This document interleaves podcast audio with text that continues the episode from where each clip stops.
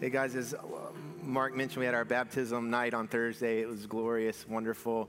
And um, before we came out on the stage, we were praying with the worship team and our, our wonderful tech team in the back. You know, we've got these folks uh, in the back here that keep us uh, connected, all the, all the things working, but also connect with our folks online. We welcome you guys. We have a bunch of people joining us in the room right now, but they wear these headsets sometimes and communicate things. And he shared with us sometimes in worship when we go off script, uh, that they will say to each other on the headphones, they'll say, Cue Holy Spirit. Cue Holy Spirit. And man, I was just, yeah, I was like, that, that is so cool, man. And so there's an ancient prayer of the church where uh, Christians would say, Come, Holy Spirit. And I just thought how cool it was that even, even those who are keeping us connected all throughout are saying, Yeah, uh, cue Holy Spirit. So would you pray that with me? Would you say that with me? Cue Holy Spirit. And when we cue Holy Spirit, especially a guy like me, we have to take a step back, right? And say, This is God's time, this is God's place. So I need to not just say that to you, I need to do that in my heart just a little bit right now because I'm excited. And let, pray. Let's pray together. God, would you just um, uh, help us to let go a little bit right now? Cue Holy Spirit. In this worship time, but also just in our lives, God, that we would be open to hearing your voice, open to seeing what you're doing. Come, Holy Spirit.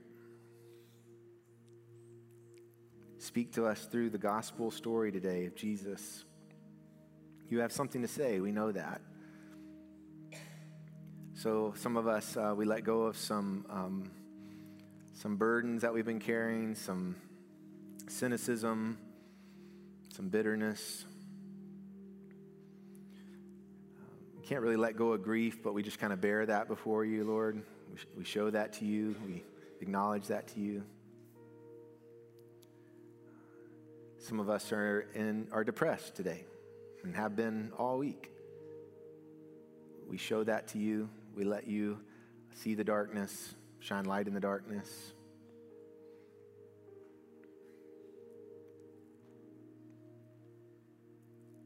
Come, Holy Spirit, we pray teach us.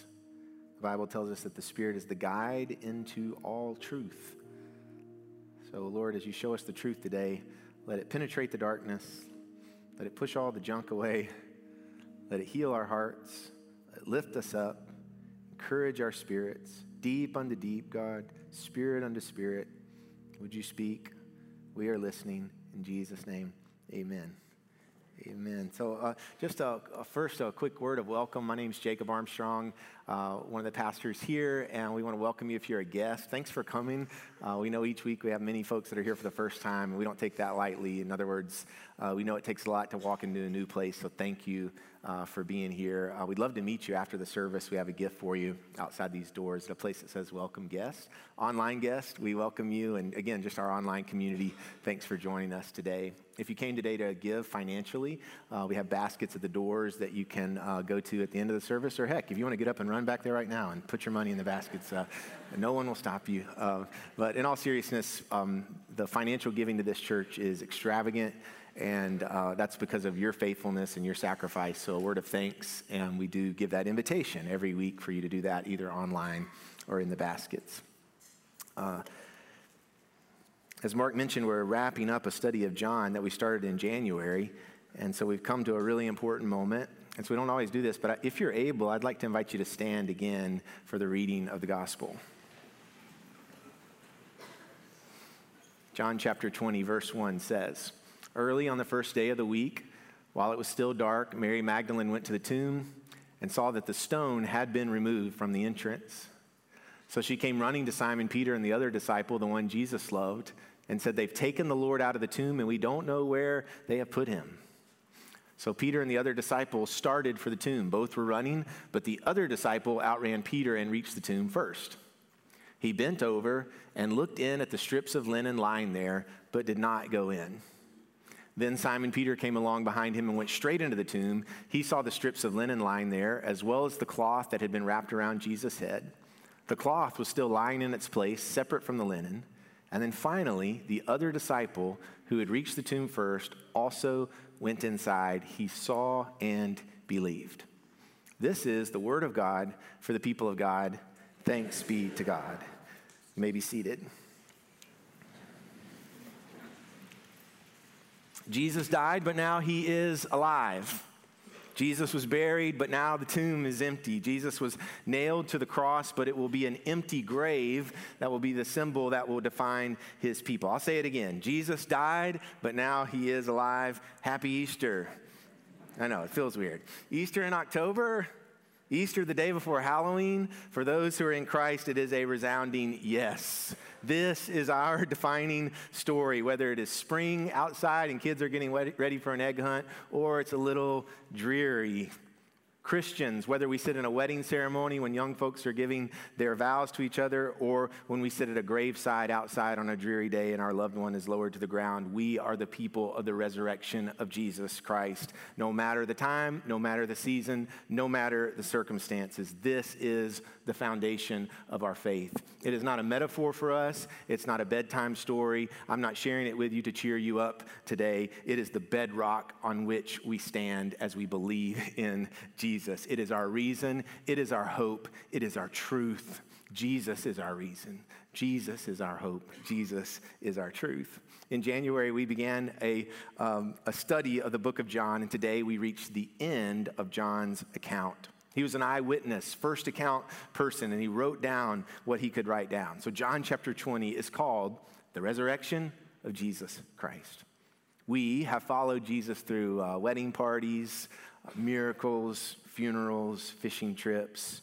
We witnessed over the last couple weeks Jesus' arrest, his beating, and his crucifixion. But it is all, guys, this chapter that it has been leading up to. And John wraps up his beautiful account. So the end of John chapter 20 ends with these words Jesus performed many other signs in the presence of his disciples, which are not recorded in this book, but these are written that you may believe that Jesus is the Messiah, the Son of God, and that by believing you may have life in his name. End of chapter.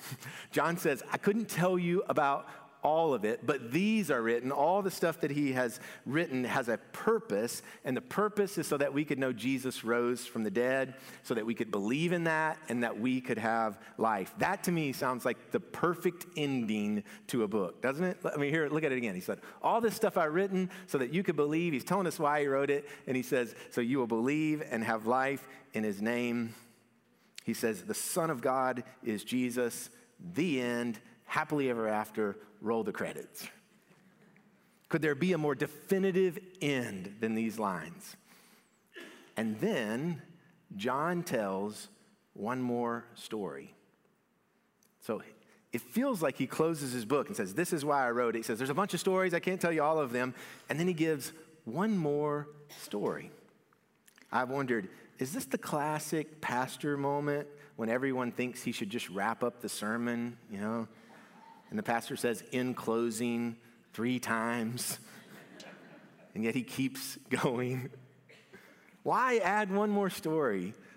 Was John, the intentional author, suddenly sloppy and just tacks a random story on the end? Could he just not help himself? No. Jesus being raised from the dead isn't the end of the story. I'll say that again. Jesus being raised from the dead is actually not the end of the story. So we wonder, well, what else could happen? You know, what else could there be? What else is left to be said? What's the last story? I'll tell you. The last story in John's account is about one disciple having breakfast with Jesus. Isn't that cool? That's the closer. Not the resurrection, but um, this one story. So we see the resurrection is cosmic, it's universal, it's for all people, for all time, and it is for Peter. I want to read you the last story, okay? Here we go. John 21. Afterward, Jesus appeared again to his disciples by the Sea of Galilee. It happened this way Simon Peter, Thomas, also known as Didymus, Nathanael from Cana and Galilee, the sons of Zebedee, and two other disciples were together. All the boys were together. I'm going out to fish, Simon Peter told them, and they said, We'll go with you. So they went out and got into the boat, but that night they caught nothing. Early in the morning, Jesus stood on the shore, But the disciples did not realize that it was Jesus. He called to them, Friends, haven't you any fish? No, they answered. He said, Throw your net on the right side of the boat and you'll find some. When they did, they were unable to haul the net in because of the large number of fish. Then the disciple whom Jesus loved said to Peter, It is the Lord. As soon as Simon Peter heard him say, It is the Lord, he wrapped his outer garment around him, for he'd taken it off, and jumped into the water. The other disciple followed in a boat, towing the net full of fish, for they were not far from shore, about a hundred yards. When they landed, they saw a fire of burning coals there with fish on it and some bread. Jesus said to them, Bring some of the fish you have just caught.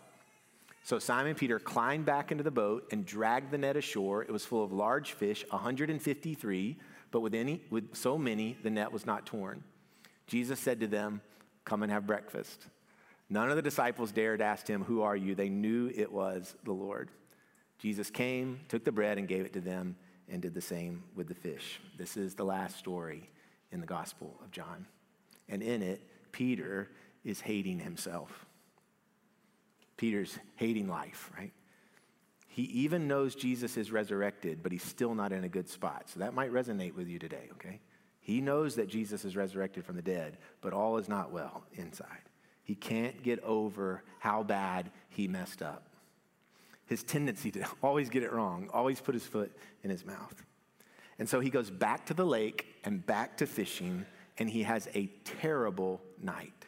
He catches zero fish. You know what's worse than staying up all night? Staying up all night fishing and not catching anything. And Jesus, before he will return to heaven, comes walking on the beach to find his friend. He does this miracle where they catch so much fish, the boat feels like it's sinking. And John, the writer of our account, is in the boat with Peter. And John says, Peter, that's Jesus. And when he says that is Jesus, Peter jumps into the water.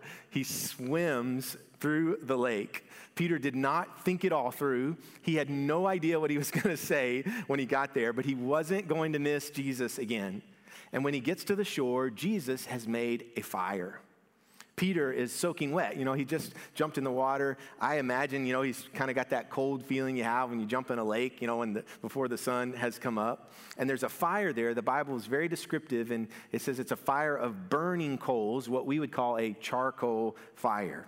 And so, my assumption, and many people's assumption, is when Peter comes to the shore, he's freezing, he's soaking wet, there's a fire there. Your first instinct is going to be what? To go to the fire, warm yourself over it over this charcoal fire. There are only two mentions of charcoal fires in the Bible. Two mentions of a fire of burning coals. One is on the shore when Jesus when Peter swims in this moment, and the other is a few chapters back in John, a moment when Peter denies Jesus as someone he's ever even known before. It says that Peter is warming his hands over a fire of burning coals.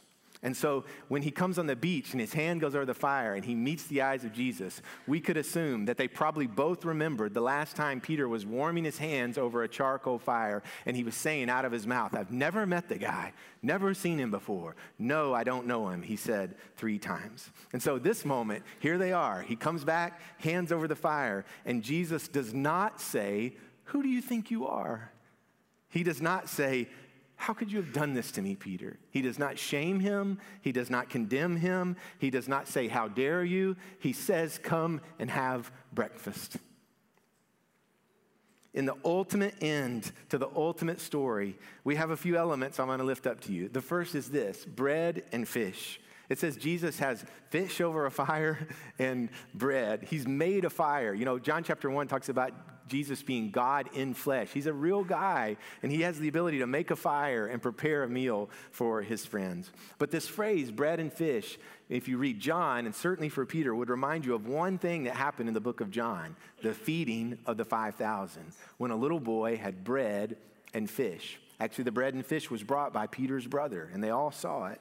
And so it was one of the great miracles, maybe the most notable miracle of Jesus. But now the miracle is for Peter bread and fish. I mentioned the charcoal fire, just like the charcoal fire that was at Peter's biggest mess up. So Peter has seen Jesus offer extravagant grace, like to the, uh, the woman at the well, or the one caught in adultery, or to the tax collector. But now the extravagant forgiveness is for him.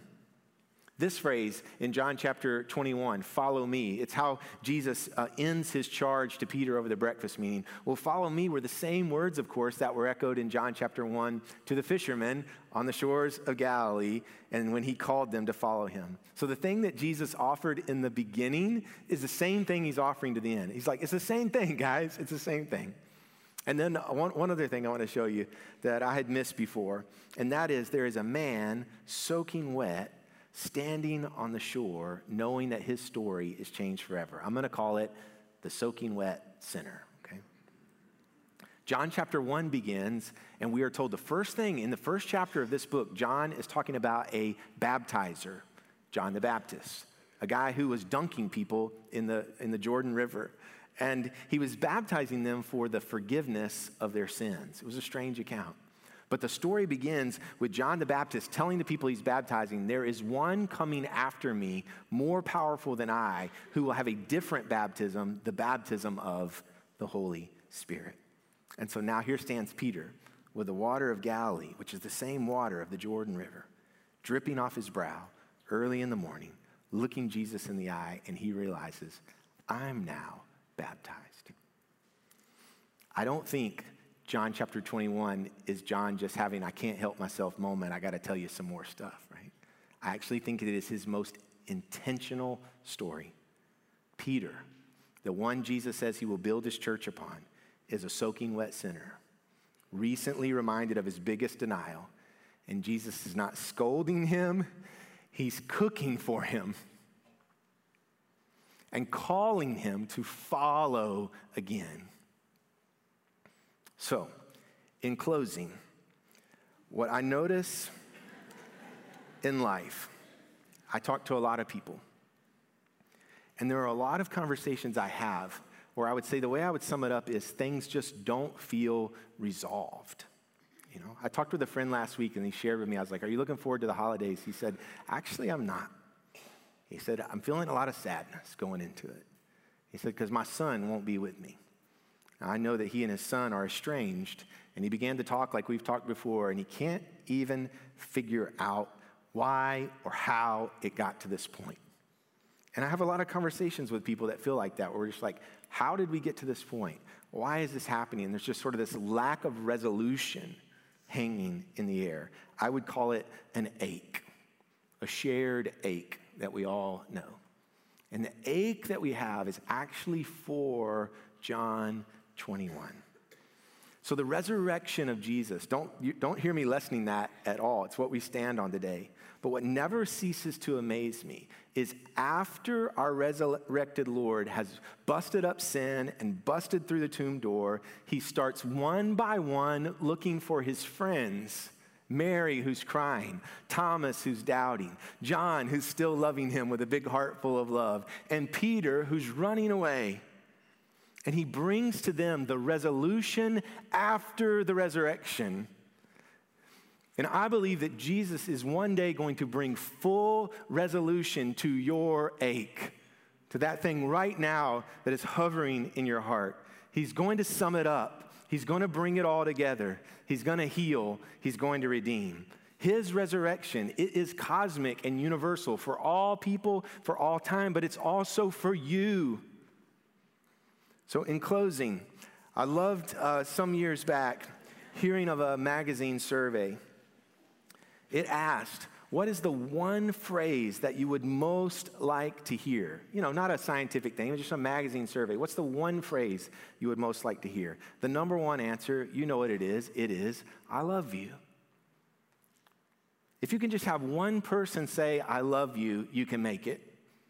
If you can know just one person loves you, you can get up and go. It is the deepest longing of the hearts of all people to be loved and have someone say to you, I love you. You know, I love you begs a question, right? How will you respond? When my wife Rachel says to me, I love you, she's not expecting me to say, thanks, dude. You know? A, it calls for a different response A different answer. I love you, of course, beckons for I love you too. The number two answer on the survey was always a surprise to me, but it'll make sense when you hear it. The number two most longed for phrase in America, according to the study, was I forgive you. Almost everybody is longing for somebody to say, I forgive you, I forgive you, I forgive you, I forgive you, I forgive you, I forgive you. and then number three is why I've told this over and over after the first time I heard it from another pastor. The number three most longed for phrase in America, according to the Ladies' Home Journal, is supper's ready. supper's ready. I grew up in a time not too long ago but after school, we would go outside and we would play until we would hear our mama say from the back door, supper's ready. And even though you're playing you're having a good time, you're kind of just waiting for it? Everything in you sort of like, when is she coming? I'm sort of ready to go. And for me, some days that was my mom's pork chops and my favorite fried okra. And sometimes it was Little Caesars. My mom was a working mom. But what I loved about Supper's Ready is all day I'd been the toughest kid I could be at Gladeville Elementary. I was the baby of the family. And when I came to my table, all I had to do was sit down and eat. I had my seat, and the table was set. The gospel of Jesus Christ says, I love you, I forgive you, supper's ready. Come and have breakfast with me, Jesus says. Peter thinks, but I got to deal with all this stuff. I got to deal with all my stuff. And Jesus says, No, you don't. I already dealt with it. So, in closing, the response is jumping in the water, if you're wondering. What's the response to all this? The response is you jump in the water. You don't have it all figured out. You don't know, even know maybe what you're going to say when you get there, but you know you're going to the guy on the beach. You get in the water and you get yourself to Jesus. God isn't closing his story until everyone has heard the good news. I want you to see just a short video from Thursday of a bunch of people uh, who got to the water.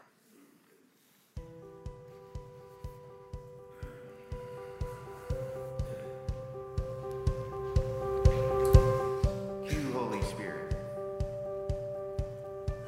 we've made our best plan for tonight, God. And now we say, Cue, Holy Spirit. Would you speak to our hearts, God? Would you comfort us? Would you heal us? Would you help us? Would you minister to us, God? Would you be the preacher tonight? Would you be the baptizer tonight?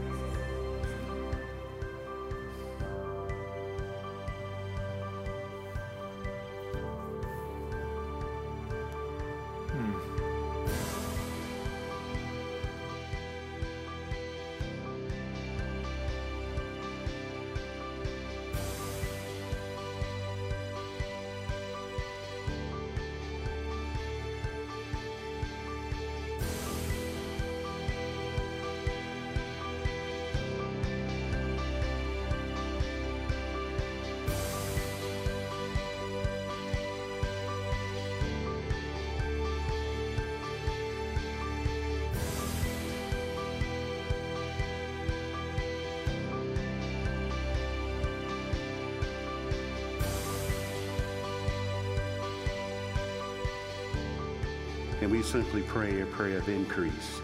God, increase in power, increase in power, increase in power. And we'll marvel, God. We'll marvel at what you will do. In Jesus' name, hallelujah. Amen. Amen. Yeah. it's cool. I, I see so many of you out here in the service that were on the video. It's so good to see you. Um,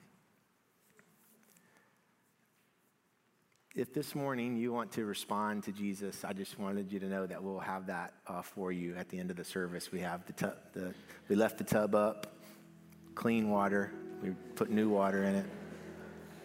Um, I don't really know what to say. I uh, just want to invite you, you know if it's you. Um, while we're having communion, you can come up. Pastor Mark and I'll be over there, and we'll talk to you about the baptism, maybe you want to recommit your life. We can dunk you in the tub. We'll figure it out. I don't have it all figured out for you right now, how that will work, how wet your car will get, or whatever, but it's maybe, um, or we can just put water in your head. It's not, you know, this is a recommitment or to, to say yes. So I just want to let that sit uh, with you a moment. Um, I'm going to say a prayer. While I'm praying, I want to invite Jeannie and, and Steve to come up. Uh, she's coming this morning uh, to get in the water, and it's really pretty cool. That you saw uh, Steve at the end there on the video. He's got the same shirt on. Uh, and um, so as they're preparing, let me just uh, offer a prayer over us. God, thank you um, that we still get to live in this story and people still jump in out of boats into the lake and swim to you because you're the only thing that can make everything all right. I just feel that in my own heart right now, God. Just a, a gratitude to you that you've that you've saved me. I feel like Peter in my heart, someone who has denied you and messed up enough times this week that I can't even count. And yet, here you let me come back again. You've set the table. And so, as we come for communion, God, we pray that bread and juice could be a way that we receive our bread and fish today, the meal that Jesus has for us because he loves us so much. We receive it in that way, God. I know we know it's you know wafers that don't taste that good and these little juice cups, but for us, um, it's you meeting with us. That's why we're doing this crazy thing every week, coming to the table. Um, pray for Jeannie as she comes and gets in the water. What a courageous thing to do, a vulnerable thing to do. But she's doing it out of a love for you, God, a saying yes to you. And so we honor you, God, and honor her decision and the angels who are celebrating in heaven right now. I pray for those who might need to come this morning and be baptized. Move, Holy Spirit. In Jesus' name, amen.